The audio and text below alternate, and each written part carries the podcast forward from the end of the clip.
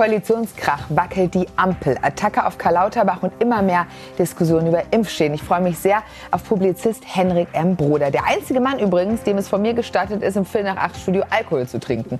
Er sagt, wir müssen über die Impfschäden sprechen. RTL-Urgestein Heiner Bremer nimmt sich hingegen heute Abend die Grünen vor. Er hat genug von einschneidenden staatlichen Reglementierungen und Verboten.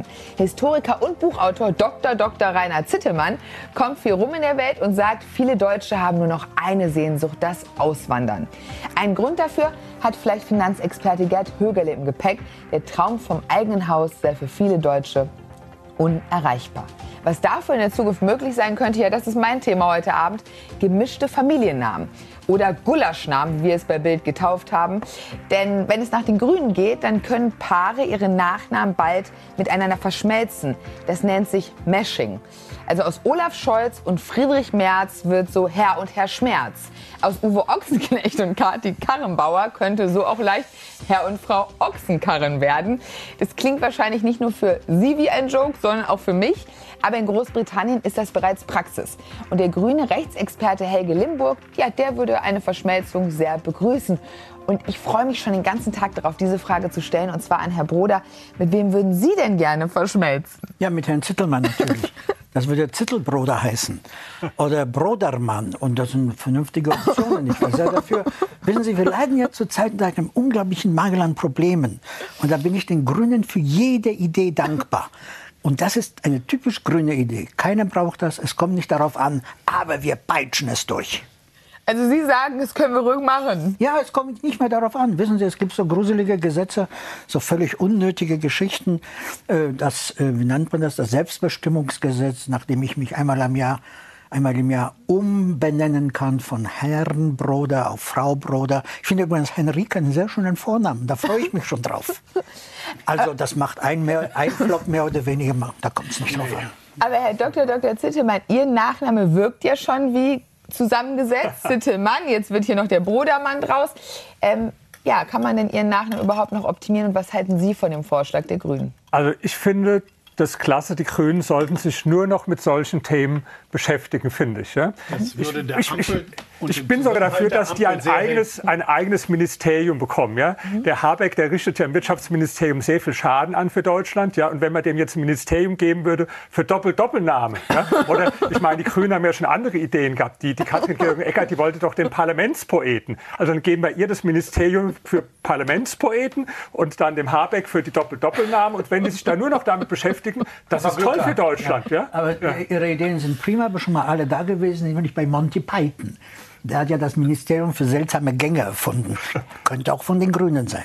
Ja, aber man muss sagen, als Dr. Dr. Rainer Zittemann können Sie ja auch in dem Ministerium dann wirklich gut arbeiten eigentlich. Sie haben ja zwei Doktortitel, dann noch eigentlich der lange Nachname. Wollen Sie mich foltern? Nein, wir kommen jetzt mal den Spaß beiseite, weil was Herr Bremer gerade schon reingerufen hatte, stimmt ja natürlich, dass die Grünen ja mit Blick auf die Koalition es vielleicht sogar wirklich besser für unser Land wäre, wenn sie eher kuriose Ministerien ja. hätten. Naja, es wäre jedenfalls geräuschloser, weil ich glaube, die allgemeine Empörung wäre, hält sich dann in Grenzen. Da gibt es eher so eine Art von Kopfschütteln, was das nun wieder soll. Und ist das so wichtig für unser Land, dass wir nun die Namen zusammenziehen? Ich meine, das kann man ja mal machen. Wir haben das auch mal gemacht in meiner Sternzeit, als wir Titelgeschichten zu dritt geschrieben haben. Peter Neuhauser, Manfred Bissinger und Heiner Bremer. Daraus wurde dann Peter Breminger. Das kann man natürlich machen, weil da muss man nicht so viele Namen schreiben. Aber das ist, ein, das ist natürlich dann nur ein Kunstgriff. Aber das als neue Richtschnur, ich finde es albern, wie so vieles albern ist, wie ja auch das Gendern irgendwas ist, was jemand ja machen kann, wenn er Lust dran hat, aber was einem doch bitte nicht vorgeschrieben wird. Herr Jürge, wie geht's Ihnen? Möchten Sie das gerne, dass die Nachnamen jetzt gemischt werden? Man hört ja, vielleicht haben die sich ja sogar vom Stern die Idee abgeguckt. Also es könnte ja durchaus möglich sein.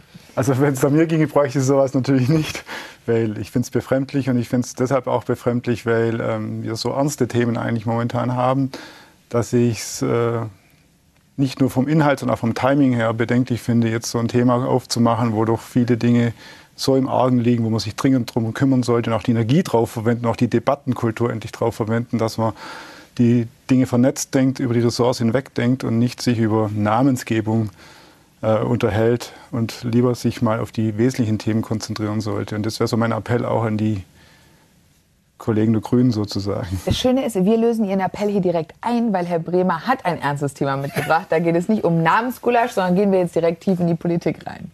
Ja, ich habe so den Eindruck, eigentlich schon seit einiger Zeit, es gibt ja den alten Spruch, am deutschen Wesen soll die Welt genesen. Ich bin jetzt bescheidener. Mein Eindruck über diese Ampel ist, am grünen Wesen soll Deutschland genesen und die Ampel genesen. Und wehe, jemand macht nicht mit, dann ist er ein Störenfried.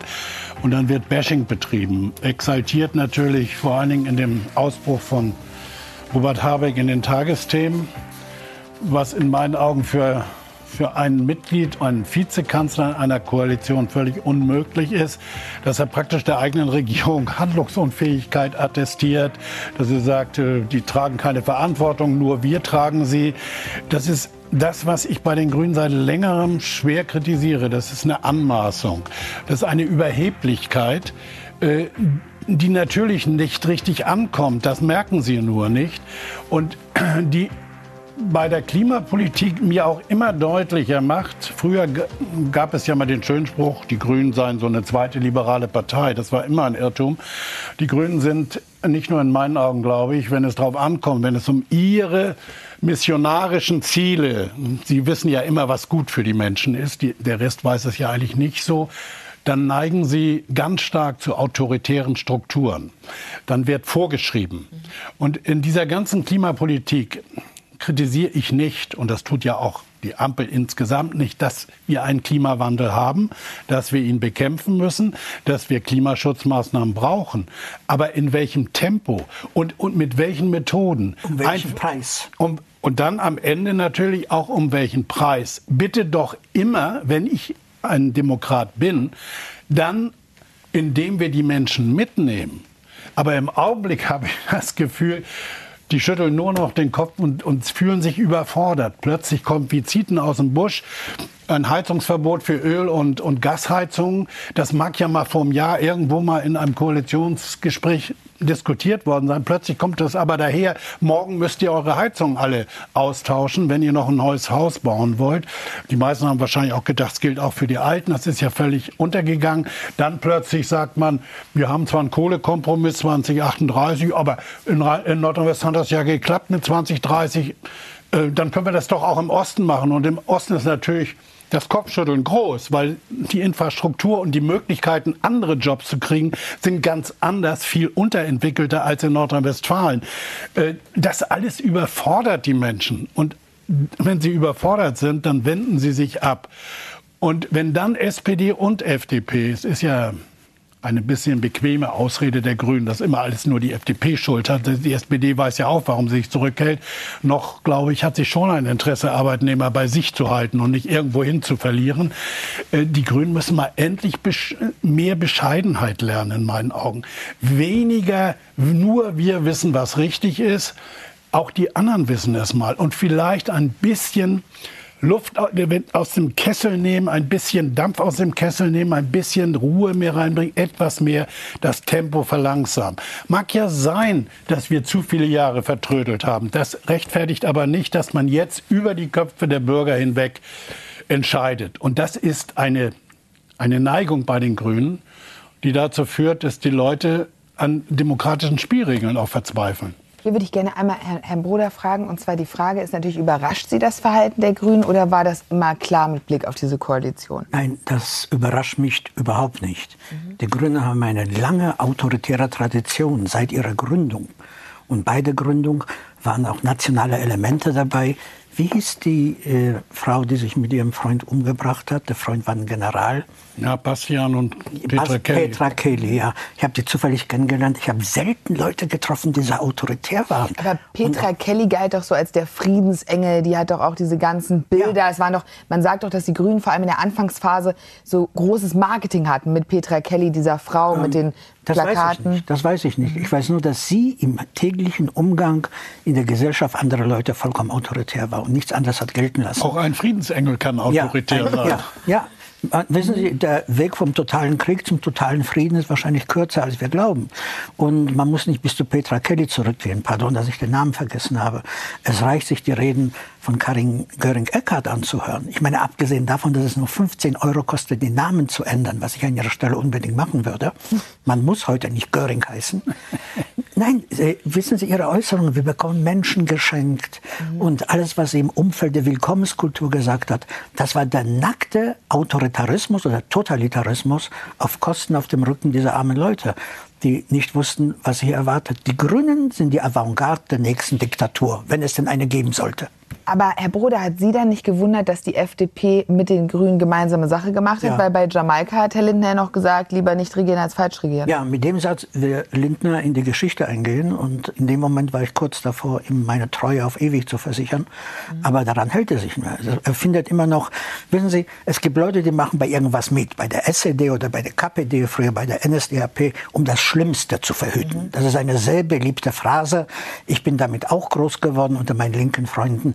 Das ist immer nur eine Ausrede für ein moralisch gerechtfertigtes Also wenn Mitmachen. ich darüber sagen darf, der Hintergrund war natürlich ein bisschen ein anderer. Ähm, er hat die Jamaika-Verhandlungen platzen lassen, weil die Kanzlerin wirklich nur noch die Grünen gepäppelt hat. Und du als FDP wirklich den Eindruck hattest, wir finden hier gar nicht statt, außer dass wir Mehrheitsbeschaffer sein sollen. Aber es war trotzdem ein richtiger Satz. Ja, na, den Satz bestreite ich auch nicht. Ob die Entscheidung am Ende richtig war, darüber kann man lange streiten, ob man das Wagnis nicht hätte eingehen können oder sollen. Aber die Motivation war diese und dann natürlich die Erkenntnis, wenn die Kanzlerin jetzt schon so die Grünen umgarnt, dann wird das ganz schwer, das Regieren ganz schwer. Und ich habe eine Fraktion, die vier Jahre nicht im Bundestag war. Alles neue Leute kann ich der das eigentlich zumuten? Das hat er natürlich nie gesagt, hat auch sonst keiner gesagt, aber das war, gehörte auch mit zu dem Hintergrund. Und hier Politik, hat er natürlich Politik. gesagt, mit dieser CDU nach der Bundestagswahl können wir nichts machen. Die war ja auch völlig handlungsunfähig ja. und völlig durch den Wind.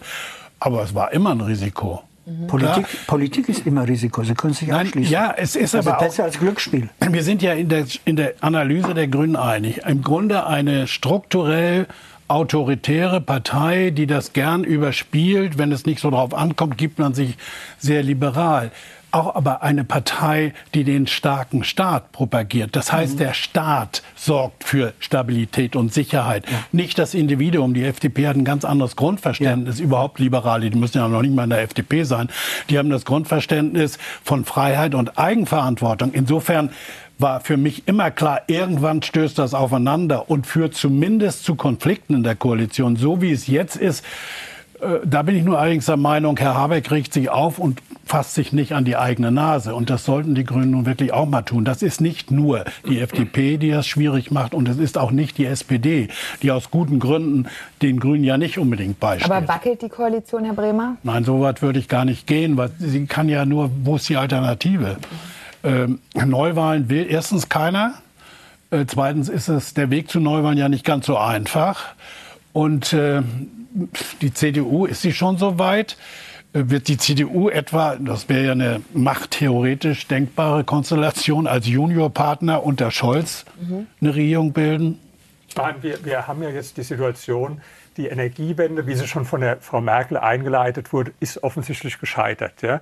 Wir stellen erst die Kernkraftwerke ab, fangen dann an, die Kohlekraftwerke abzustellen, verbieten Fracking, importieren dann Frackinggas aus den USA. Kohle machen, aus Kolumbien. Äh, machen uns abhängig von russischem Gas. Also das ist ja gescheitert. Weg, Leider ist es bei den Grünen so, wenn die sehen, dass der Weg oder dass sie da nicht ankommen auf dem Irrweg, dann sagen sie, wir müssen den Weg schneller gehen. Und wenn sie sehen, die Ideologie stimmt nicht mit den Fakten überein, dann sagen die Pech für die Fakten. Ja? ja, ja. Das ist das. Ja. Aber ich würde gerne noch auf einen Punkt äh, zurückkommen, den Herr Bremer gerade gesagt hat, und zwar der Punkt, äh, Neuwahlen will ja niemand. Würden Sie da mitgehen? Ja, weiß man nicht, wie die zur Verteidigung der FDP sagen, nicht weil ich jetzt Mitglied bin. Sind aber, Sie aber, oder? Ja, bin ich. Da ja. müssen wir schon oft mit, mit offenen Karten ja, spielen. Also schon seit, seit, seit, 27 Jahren schon. Nee, aber den, den Volker Wissing, ich war nie ein Anhänger von ihm. Ich mhm. bin es jetzt in letzter Zeit geworden, weil er sich wegen... Aber doch einmal auf meine Frage antworten. Also Neuwahlen würden Sie auch nicht wollen? Ich würde es nur dann wollen, wenn ich die Hoffnung hätte, dass was Besseres bei rauskommt. Und das wissen wir nicht, ob das der Fall ist im Moment. Wir, wir wissen es genau, dass nichts Besseres dabei herauskommt. Ja, ich so. Aber ich wäre schon mit etwas anderem zufrieden, wissen Sie? Es muss ja nie gleich besser sein. Also Sie sagen, Neuwahlen werden für Aber Sie gar nicht ist so das andere? Absurd. Ich weiß es nicht. Ich weiß es nicht und ich glaube, keiner weiß es. Und diejenigen, die sagen, dass sie es wissen, heucheln. Und was die, Sie haben vollkommen recht, die wollen den Weg, den sie noch nicht gegangen sind, schneller gehen. Die halten sich eigentlich an ein altes Kabarettprinzip. Wissen Sie, wenn sich ein Kabarettist verspricht, verhaspelt, dann sagt er, wenn ich einen Fehler mache, mache ich einen Fehler gleich nochmal, dann sieht es nach Programm aus. Nicht? und das ist genau das, was die machen. Ja, ich fahre ja. im falschen Zug und steige nicht aus. Nicht? Nur ist verdammt gefährlich, was die machen, ja, weil sie gefährden ja. natürlich nicht nur diese Koalition, sondern sie gefährden das Vertrauen der Bürger in die Regierungsfähigkeit in diesem Land. Und das brauchen wir nun wirklich angesichts der tausend Krisen, die es alle gleichzeitig gibt. Äh, da hätte ich schon ganz gern, dass man da etwas sorgsamer mit umgeht. Und das werfe ich ihm eigentlich auch vor. Dieser Ausbruch ist eines Vizekanzlers unwürdig. Meine, was Kubicki gesagt hat, ist auch völliger Blödsinn. Man kann ihn nicht mit Putin vergleichen. Hat sich ja auch entschuldigt. Als okay. Entgleisung hat er es bezeichnet. Ja, ja, auch als Entgleisung. Das äh, bei Kubicki passiert ja leicht mal so etwas, so ein bisschen überspitzte Formulierung. Aber es ist eines Vizekanzlers unwürdig. Er schadet seiner Koalition, ohne dass die Grünen weiterkommen. Aber ja. Herr Bremer, er hatte gestern einen Ausbruch und zum ersten Mal seit langem war er mir richtig sympathisch. Weil er mal einen hatte? Ja, ein Minister hat auch Gefühle, der kann, der kann verletzt sein, der hat Emotionen und gestern hat er sie sozusagen als Mensch geoutet. Hier fragen wir doch mal Herrn Högerle ganz kurz, möchte man als Bürger gerne einen Minister mit Emotionen haben? Äh, fühlen Sie sich gut vertreten? Mag man das, Emotionen? Also prinzipiell finde ich es sehr gut, wenn Menschen überhaupt wo Emotionen zeigen. Aber es ist ja immer so, egal wo wir hingehen, gehen wir in Sport zum Beispiel, mhm. man will Spieler, die nach dem Bundesligaspiel ihre Meinung sagen, äh, das Herz auf der Zunge tragen, aber weh, sie tun's äh, kommt hinterher dann äh, die, die geballte Medienwelt und zerreißt sie, zerlegt sie. Gehen wir an die Ministerpräsidentin in Neuseeland, die zwei sehr persönliche Situationen hatte, die danach äh, so weit gedrängt wurde, dass er irgendwann auch äh, für sich äh, den Rücktritt erwogen hat. Also man wünscht sich glaube ich. glaube, also ich für mich als Bürger würde es mir wünschen. Und wenn also Sie mögen die Koalition mit Robert Habeck. Na, das würde ich so. Würde ich, Aber der ist ja menschlich. Ich meine, er referiert, er hält Videoreden, wenn er nach Katar reist, ja. er entschuldigt sich, er fotografiert auch immer seine Schuhe.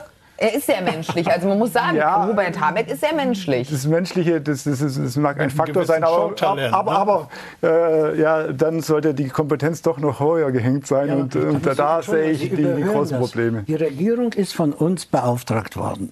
Und das ist ein Dienstleistungsbetrieb. Und wenn ich mit der Autowerkstatt, die ich besuche, nicht zufrieden bin, gehe ich zu einer anderen. Das Gleiche gilt für Ärzte, Handwerker, Friseure. Ja, aber nicht die für die Regierung. Doch, die sind für Zeit berufen. Und wenn sich abzeichnet, dass sie den Job nicht machen können, dann müssen es andere versuchen. Das ist ganz einfach. Das ist Demokratie. Ja, das passiert in Holland alle sechs Wochen und die sind auch also nicht Also das ist ja drauf. nun auch nicht unbedingt Vorbild. In Italien passierte das auch alle Nase lang. Österreich wo, auch. Fünf wo Italien gelandet ist, wissen wir. Äh, Italien ja, ist heute besser drauf als wir. Naja, weiß ich nicht. Auf jeden Fall ist die Regierung arbeitet geräuschloser, obwohl ja. man sich gerade bei der Zusammensetzung sehr drüber wundern kann, erwartet, ja. dass das so geräuschlos ist. Liegt vielleicht daran, dass es eine Frau ist, die regiert. Aber bei Angela Merkel war es ja auch nicht alles nur gut, was, sie, was diese große Koalition gemacht hat. Nein, ich glaube, es ist zu einfach. Natürlich ist es im Prinzip richtig zu sagen, wenn jemand das nicht richtig macht, dann soll er abtreten, dann machen wir was Neues. Das ist nur bei uns Gott sei Dank nicht ganz so einfach. Da brauchst du viele Hindernisse im Grundgesetz, bevor du zu Neuwahlen kommst. Und dann stellt sich wirklich die Frage, die ja, haben Sie ja richtig. auch gestellt, was kommt dann eigentlich? Wer kommt da eigentlich? Und ist dann eine Regierungsbildung leichter? Zweierkoalition wird es nicht mehr geben, außer die sogenannte große. Äh, also ich glaube, die Ampel sollte sich eher zusammenraufen und vernünftige Politik machen, eine Politik, die, bei denen die Leute noch mitkommen. Und dann wird es auch funktionieren. Also Herr Dr. Dr. Rainer Zittemann hat heute einen anderen Ausweg mitgebracht, was Bürger auch machen können. Ne? Wenn man nicht mit der Regierung einverstanden ist, dann kann man auch Ihrem Plädoyer, was jetzt folgt, folgen. Das äh, nicht ein Plädoyer, ist eigentlich eine Befürchtung von mir. Ich habe eine Veranstaltung gehabt letzte Woche. Da waren also nur Unternehmer da und dann habe ich gefragt, wer von Ihnen hat sich schon mal ernsthaft damit beschäftigt, mit dem Gedanken auszuwandern? Und das Erschreckende, fast alle haben sich gemeldet. Dann hatte ich jetzt am Montag eine zweite Veranstaltung, die hieß auch schon vom Titel Plan B. Was tun, wenn Deutschland an die Wand fährt, war der Titel. Ja? So, und da, da war zum Beispiel ein Landwirt und er sagt, ich habe hier Politiker, die offensichtlich gar nichts von Landwirtschaft verstehen, die laufend neue Gesetze machen und mich damit entnerven. Ich habe genug, ich hau ab.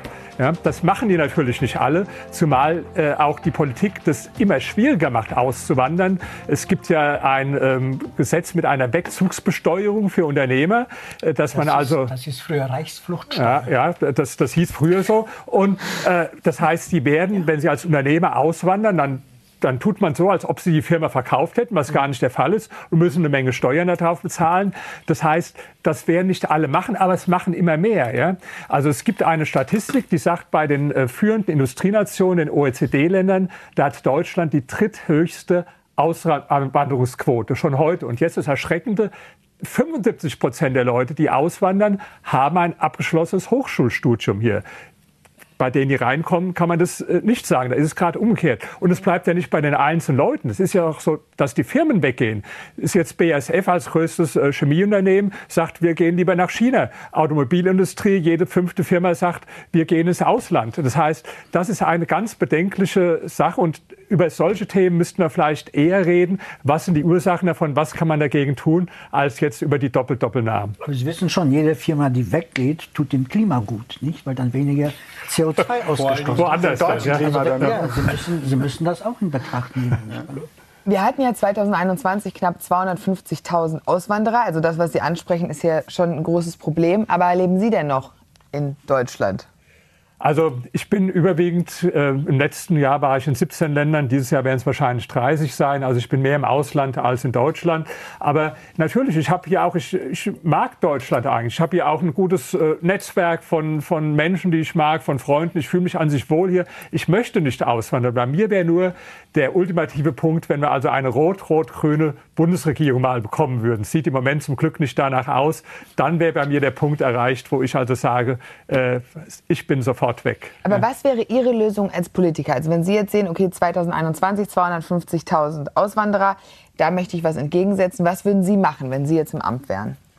Naja, mal eine Politik, dass auch die Leistungsträger wieder gerne im Land bleiben. Das fängt schon bei der Steuerpolitik an. Wir haben ja nach einer Erhebung der OECD die höchste Steuer- und Abgabenquote in der Welt. Ja?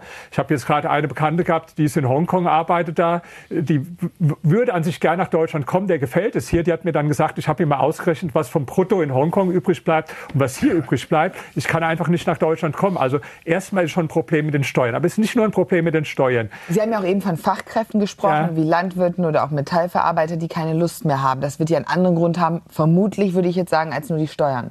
Es sind nicht nur die Steuern, es ist aber auch so, so eine allgemeine Stimmung, dass Leute, die Leistung erbringen, ich denke jetzt besonders auch an den unternehmerischen Bereich, aber nicht nur, dass man es einfach denen nicht gönnt und dass man dass, dass wir eine Neidkultur haben. Ja? Ich habe eine Befragung äh, mit Allensbach und Ipsos Mori durchgeführt in 13 Ländern. Wie neidisch sind eigentlich die Leute in unterschiedlichen Ländern? Das einzige Land, was Deutschland noch getoppt hat, waren die Franzosen. Die sind noch ein Tick neidischer. Ansonsten, wenn man zum Beispiel mit Polen vergleicht, da ist viel weniger Neid. Ja? Und wenn ich hier Leistungsträger bin ja, und sagen wir, ich gehöre jetzt zu den 1 Prozent der Menschen, die schon 20 Prozent der Einkommensteuer bezahlen. Und dann muss ich mir jeden Tag anhören von Politikern, ja, die sollen auch mal die Besserverdiener endlich etwas dazu beitragen, ja, so als ob wir das nicht längst überproportional täten. Dann ist das nicht nur eine rein finanzielle Frage mit Steuern, sondern ist, dann hat man auch das Gefühl, ich bin ja nicht gewollt, ich bin ja nicht gemocht, ja die mögen mich einhaken. nicht. Ja. Das ist ja richtig. Die hohe Steuerlast ist ein Problem. Und die frustriert natürlich auch zu Recht viele.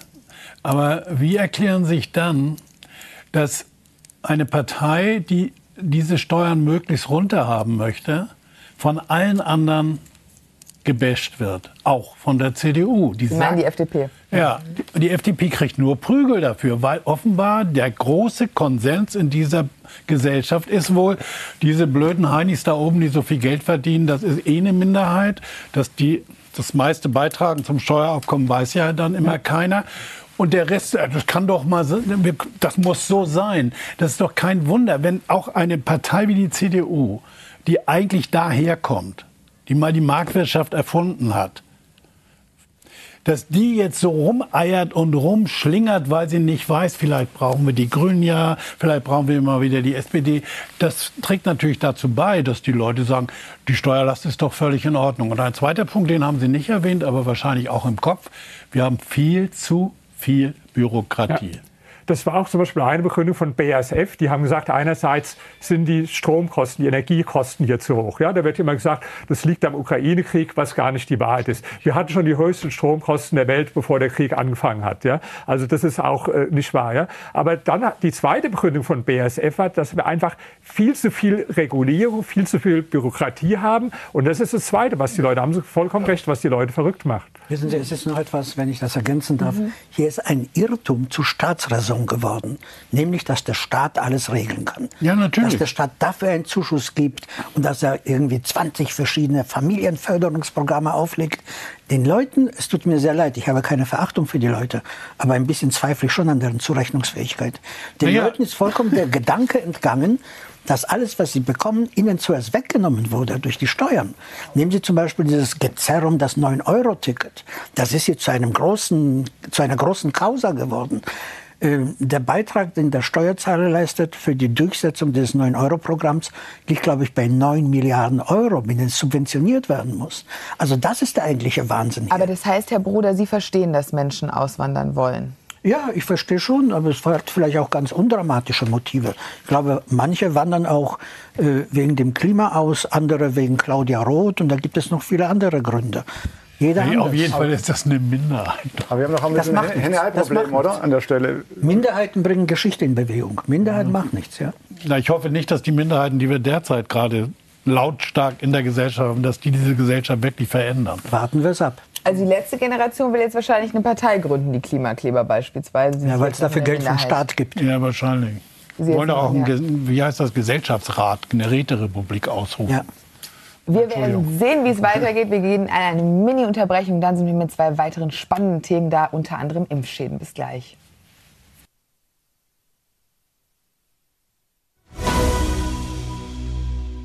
Herzlich willkommen, meine Damen und Herren, zu Viertel nach acht. Wir haben viel Gesprächsstoff. Ach, muss das wirklich sein? Das ist doch völlig realitätsfern. Ich finde diese Debatte unheimlich wichtig. Vielleicht muss ich doch in die Politik gehen. Ich Warum? möchte, dass wir unser Land nicht ruinieren. Ganz richtig, was die Frau Wagner sagt. Ehrlich gesagt ist das fast totalitär, was Sie da fordern.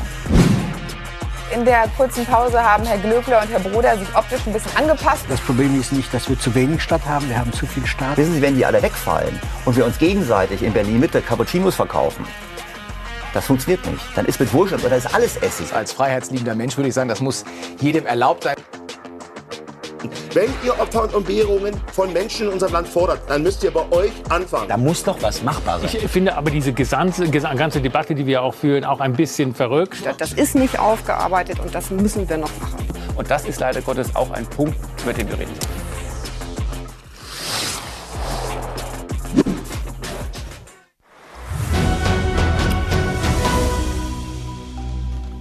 Ja, jetzt passiert etwas, was ich auch nicht gedacht habe. Und zwar haben Herr Broder und Herr Lauterbach etwas gemeinsam. Das klingt erstmal merkwürdig, aber Herr Broder spricht heute Abend über Impfschäden und neuerdings spricht ja sogar auch Herr Lauterbach über das Thema. Ja, erstaunlich, nicht wahr? Noch erstaunlicher ist, ist nur noch, dass die großen Fernsehanstalten, alle voran ARD und ZDF, die das Thema bis jetzt gemieden haben, jeden Tag Berichte senden über Folgeschäden von Corona oder von der Corona-Impfung. Da bewegt sich was im Lande. Das ist kein Tabu mehr. Das wird nicht mehr den Querdenkern und den Leugnern überlassen. Es ist was los. Und äh, Lauterbach ist natürlich ein wunderbares Beispiel. Das müsste Aufnahme in Schulbüchern finden für ein fehlgeleitetes Projektmanagement. Er hat sehr viel für seine eigene Karriere getan. Unsere Kollegin Elke Boderas hat das vor zwei Tagen in der Welt beschrieben. Und zwar, wie er seinen Lebenslauf gefälscht hat, wie er eine falsche Entscheidung nach der anderen getroffen hat, sich dafür nicht entschuldigt hat, wie er dann bei einer falschen Aussage erwischt wurde und dann sagte, ja, das war nur versehentlich, das war nur die Flüchtigkeit.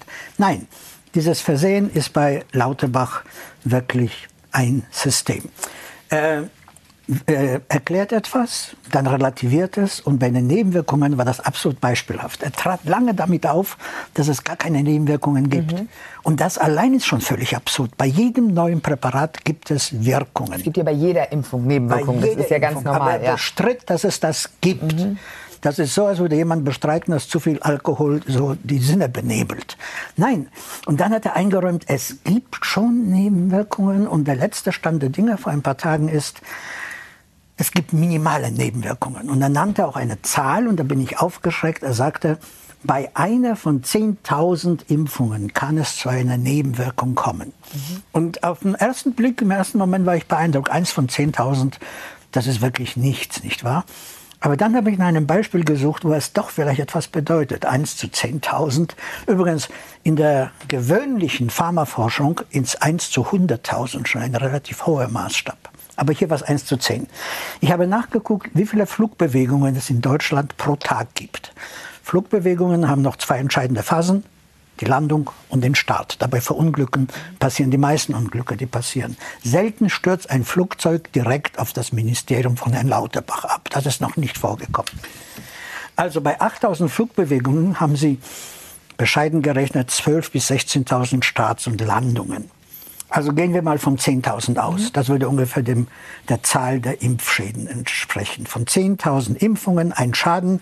Nehmen wir an, von 10.000 Starts und Landungen würde ein Flugzeug pro Tag abschmieren. Mhm. Ein Flugzeug von 10.000 Starts und Landungen pro Tag.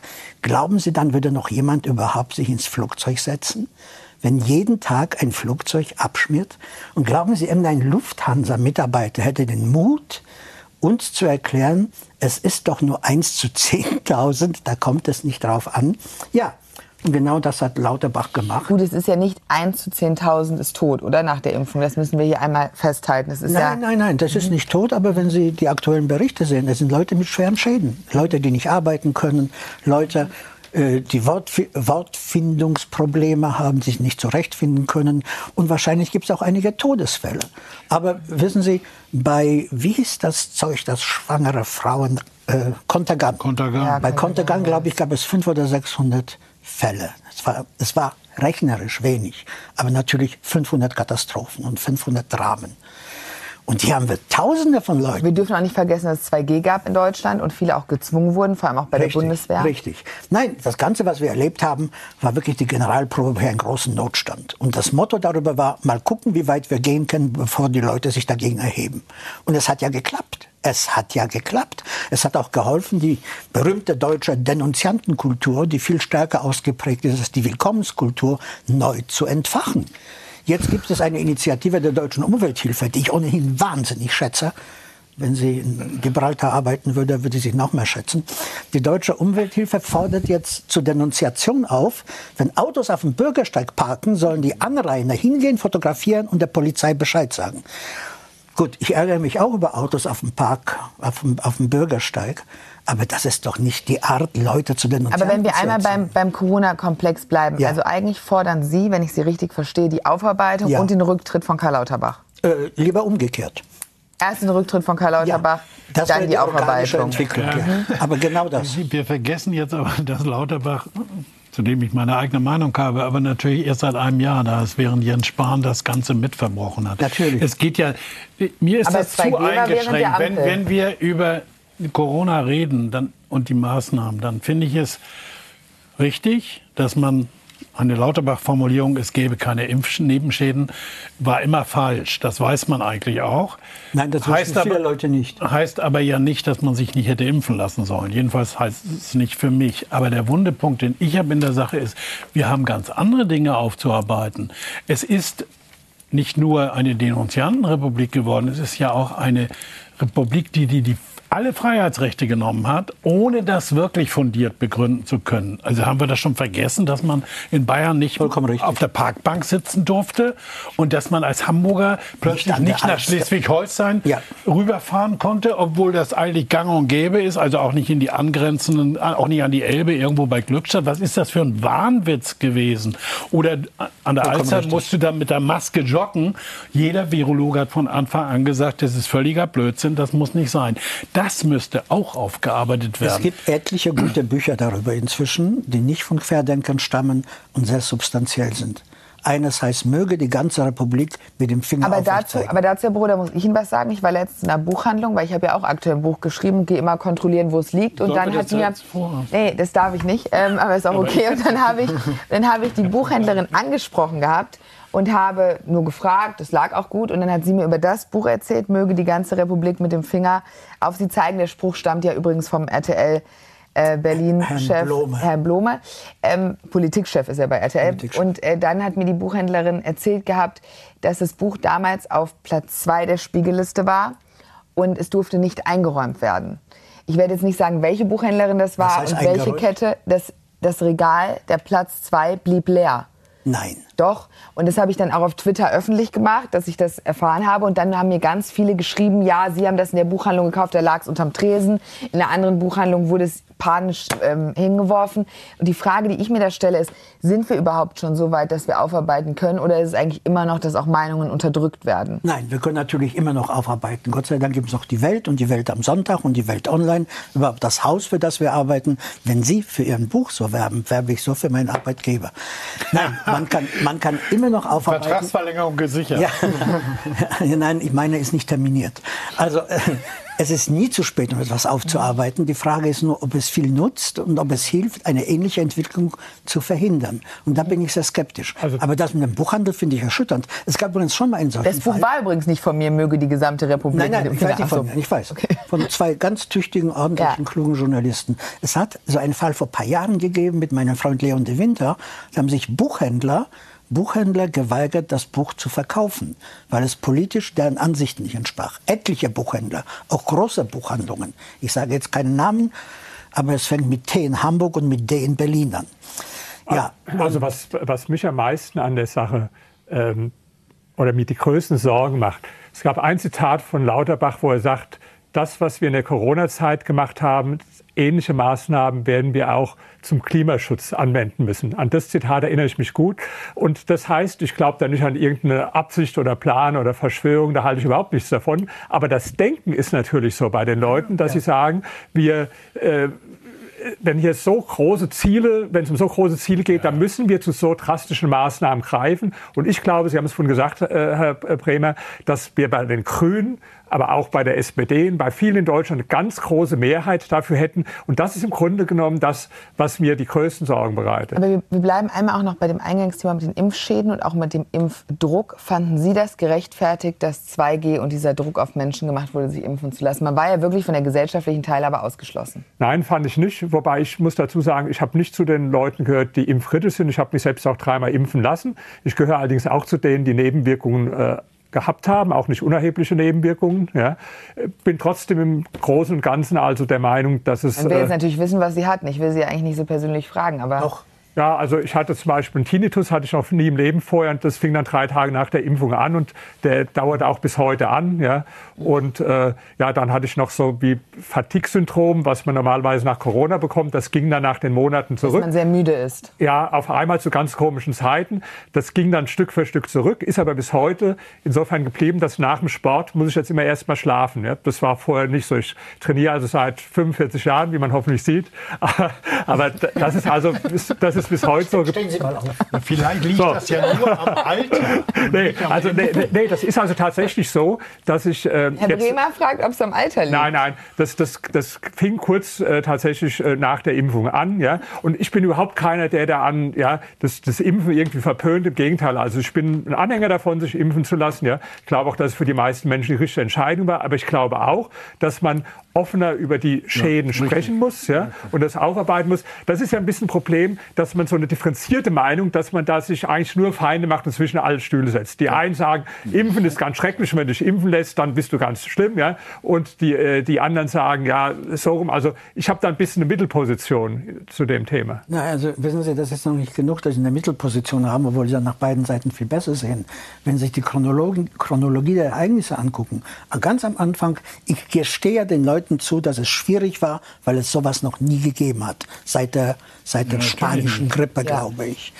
Aber es fing an, Maske tragen, kann auch ein Schal sein, es musste keine Maske sein, äh, Schuhe, äh, Schuhe Hände waschen und äh, Abstand halten. Das hat sich dann langsam, langsam gesteigert bis zu diesem Satz von Herrn Montgomery, wir haben es mit einer Tyrannei, Tyrannei der Ungeimpften ja. zu tun. Man hat sofort einen Sündenbock gehabt. Wissen Sie, aus Mangel an den klassischen Sündenböcken, die man nicht mehr angreifen kann, waren jetzt die ungeimpften Sündenböcke. Aber das Fatale und, war doch auch an der Stelle ein Stück weit, dass man nicht versucht hat, also am Anfang gesteht man denen ja zu, zu ja. sagen, okay, mit so einer Situation war noch nie jemand konfrontiert und ich hätte zu der Zeit auch kein Politiker sein aber wollen, das zu entscheiden. hat jetzt nicht jedes Land eingeführt, nee, nee, also aber das ist jetzt auch nicht was, so. Was gefällt hat an der Stelle aus meiner Sicht war, dass man äh, nicht äh, schnell bemüht war, eine gute Datenbasis äh, zu erarbeiten ja. und auch nicht gewillt war, das zu tun und auch sehr schnell einfach mit, mit Fakten Dinge zu belegen. Man hat mit Glaubenssätzen Dinge belegt, man hat an denen festgehalten, aus meiner Sicht an manchen viel zu fest. Denkt man nur an die kleinen Schulkinder und an die Kindergartenkinder, auf deren Rücken ganz viel ausgetragen wurde, wo man heute feststellt, es war völlig unnötig, was der gesunde Menschenverstand damals schon gesagt hat. Ja. Und das kreide ich an. Aber gab es heute, gab es auch was, wo Sie sagen, Sie haben zu wenig nachgefragt selber? Weil man zeigt immer auf die Politik. Aber würden Sie auch heute sagen, in der Corona-Pandemie haben auch Sie in einer Sache zu wenig nachgefragt? Also es gab äh, jetzt bei mir persönlich schon irgendwann der Punkt, wo es gekippt ist. Am Anfang ist man gefolgt, war auch äh, stark dabei und, und, und hat, hat das mitgetragen. Aber es gab dann immer mehr Widersprüche und auch Dinge, wo man mit einem ich sage es nochmal, mit einem gesunden Menschenverstand nicht mehr nachvollziehen konnte und auch nicht mehr glauben wollte. Und das war dann der Punkt, wo man nachgefragt hat, recherchiert hat, andere Meinungen gehört hat und dann auch nicht mehr eigentlich bereit war, dem zu folgen. Der gesellschaftliche Druck war hier und da sehr groß, auch im beruflichen Umfeld. Aber der innere Glaube und auch der Wille, der war nicht mehr vorhanden. Das war eine ganz seltsame Geschichte, als ob die Leute eine solche Katastrophe geradezu gebraucht hätten. Äh, Kanzler Scholz spricht immer vom Unterhaken, nicht? Im ja, Zusammenhang mit Corona ja. war immer vom Zusammenhalt die Rede. Also Aber das hat ja Frau Merkel mehr geprägt als der Scholz richtig, mit dem Zusammenhalt. Ja, wir richtig. schaffen das. Aber er setzt das kongenial fort. Er setzt es fort. Und das, ich hatte das Gefühl, etwas wie die deutsche Nation kommt wieder ins Leben zurück. Wir sind füreinander verantwortlich, wir ziehen alle am selben Strang und Herr Lauterbach ist promoviert, er ist Doktor. Ich meine, ich glaube, der hat noch keinen einzigen Tag in seinem Leben einen Blutdruck gemessen. Von ihm würde ich mir nicht mal eine Beruhigungsspitze naja, geben lassen. Also wenn wir er war die Autorität und deswegen ist Lauter, es so gelaufen. Ja, der Fehler ist aber ein anderer. Jemand, der entweder wirklich eine Autorität ist auf einem bestimmten Fachgebiet oder sich dafür hält, der ist noch lange kein Politiker. Ja. Und schon gar kein Minister. Aber wenn natürlich die öffentliche Meinung dermaßen überwältigend ja. nicht verstanden hätte, wenn Herr Lauterbach nicht Gesundheitsminister wird, dann bleibt hier als Kanzler kaum was anderes übrig. Haben die Medien eigentlich berufen? Natürlich haben die Medien daran ordentlich mit. Da war doch der Held der Medien, vor allen Dingen ARD und ZDF. Er ja. war doch in jeder komischen Talkrunde. Ich habe an meinem Fernsehen einen Knopf, wenn Lauterbach erscheint, Abstellen. schaltet er um. Wirklich. Ja. auf, das, auf RTL 2. Das, daraus können wir auch was lernen. Es kann jemand in seinem Fachgebiet Gebiet extrem gut sein.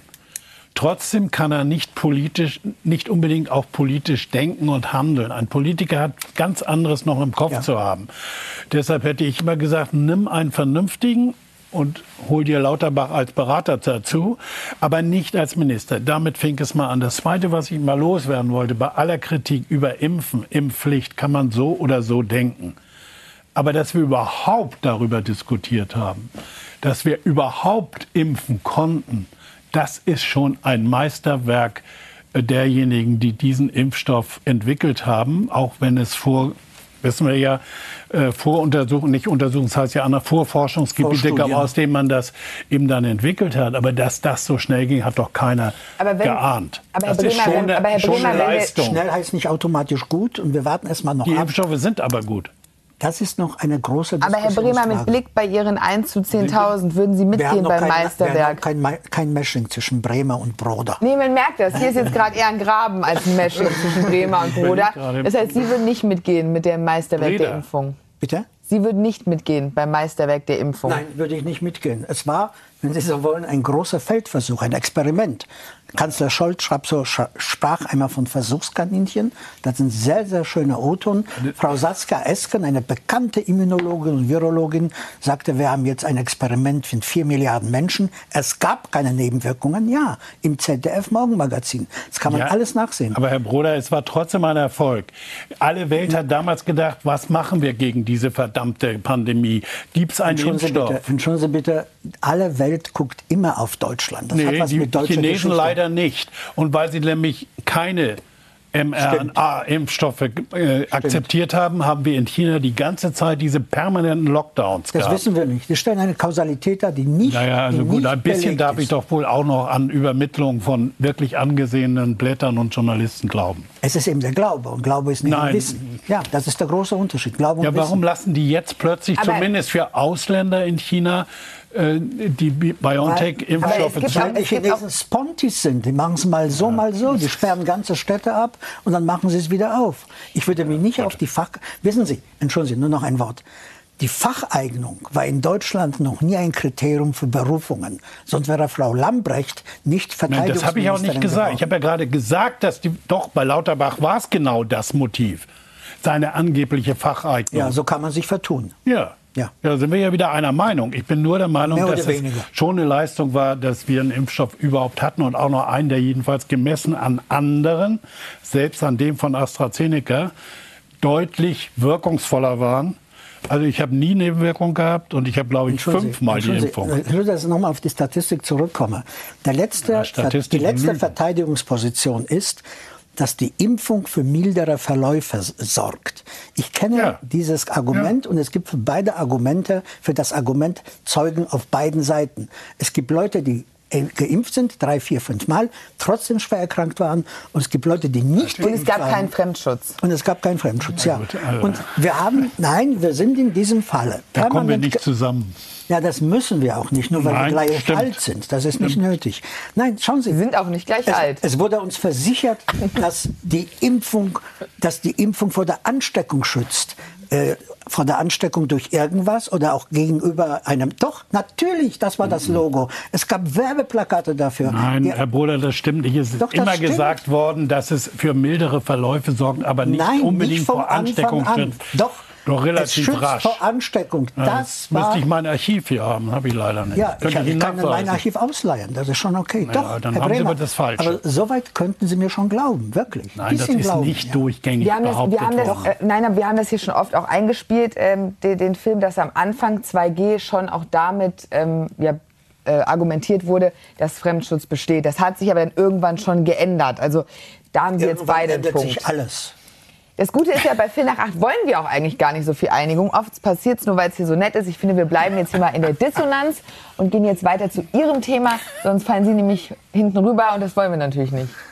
Das wäre auch zu schade, weil äh, ich glaube, es bewegt sehr, sehr viele Menschen. Äh, Der Traum nach dem Eigenheim, der ja momentan zu platzen droht. Ähm, ich spreche da aus äh, leidlicher Erfahrung in dem Berufsalltag. Wir beraten Menschen in, in vielen finanziellen Fragestellungen, planen.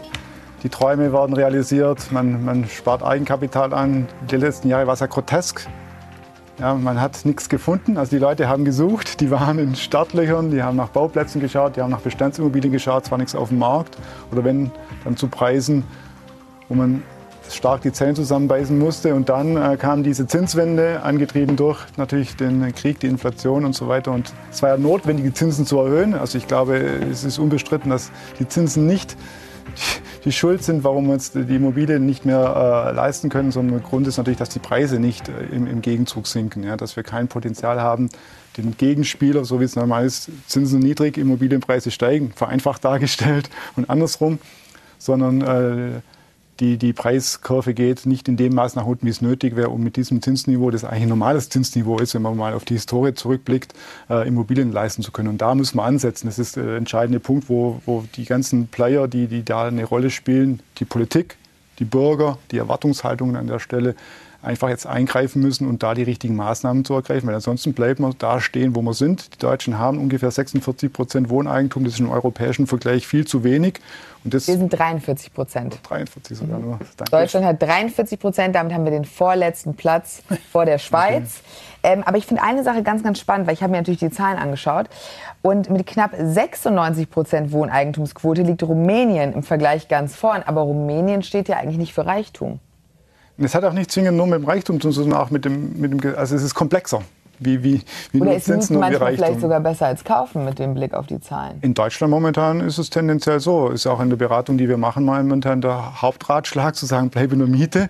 Nur die Frage ist natürlich immer auch, ist es möglich? Denk mal an, an, Familien, die Zuwachs bekommen, wenn sie dann der Wohnraum zu klein wird oder Eigenbedarfskündigungen bekommen. Also es ist ja nicht immer so, dass man den Mietraum bekommt. Und da kommen wir ja auf das Problem, warum die Preise kaum Aber sinken. Aber für Ihre Firma ist es besser, wenn Menschen kaufen? Als Beratungsleistung? Im, Im, Prinzip nicht zwingend, weil ähm, die Menschen können mit dem Euro nur eine Sache tun. Ja, entweder investieren sie in Immobilien, dann haben sie gekauft Sie finanzieren, dann machen Sie die Tilgung oder Sie machen Sparplan. Also mhm. von unserer Philosophie ist es erstmal tatsächlich egal, was Sie mit Ihrem mhm. Geld tun, solange Sie es natürlich mit uns tun, logischerweise. Aber ob ja. Sie dann Sparpläne machen oder die Immobilie, ist uns erstmal egal. Deswegen haben wir eine neutrale Position an das der Erste, Stelle. was ich heute gelernt habe, ist, jeder soll sich an Sie wenden für die Finanzen. Das haben wir schon mal gemerkt. Den Werbeblock beende ich jetzt mal schnell und komme zu Ihnen. Herr Dr. Dr. Rainer Zittelmann, wie blicken Sie denn auf die Wohneigentumsquoten, dass Deutschland mit etwa 43 Prozent nur vor der Schweiz liegt. Also Sie haben es im Prinzip schon gesagt, wenn man sich mal die Länder anschaut, wo man sehr hohe Wohneigentumsquoten hat, ja, das ist nicht unbedingt ein positives Zeichen. Also die Schweiz ist ein tolles Land und hat eine noch niedrigere Wohneigentumsquote. Trotzdem sollte sich jeder, der das möchte, den Traum erfüllen können. Und das Problem ist ja, es wird oft gesagt, es liegt an den Zinsen. Ja. Im Moment sind die vielleicht so bei vier Prozent. Ich weiß noch, wo ich meine erste Wohnung gekauft habe, da war ich ganz stolz und habe meine Freundin gesagt, guck mal, ich habe für sieben Prozent das festgemacht, weil mir sieben Prozent ganz, ganz niedrig vorkam kam. Ja? Das heißt, vier Prozent sind immer noch im historischen Vergleich niedrig, aber die Preise sind zu hoch. Und da muss man sich überlegen, woran liegt das? Und ein Grund ist, weil wir einfach viel zu viele Vorschriften haben, die das Bauen immer teurer machen. Wir haben 25.000 Bauvorschriften und Normen in Deutschland. 25.000. Ja? Besonders ganz, ganz viele Ökovorschriften, die das Bauen immer, immer teurer machen. Ja?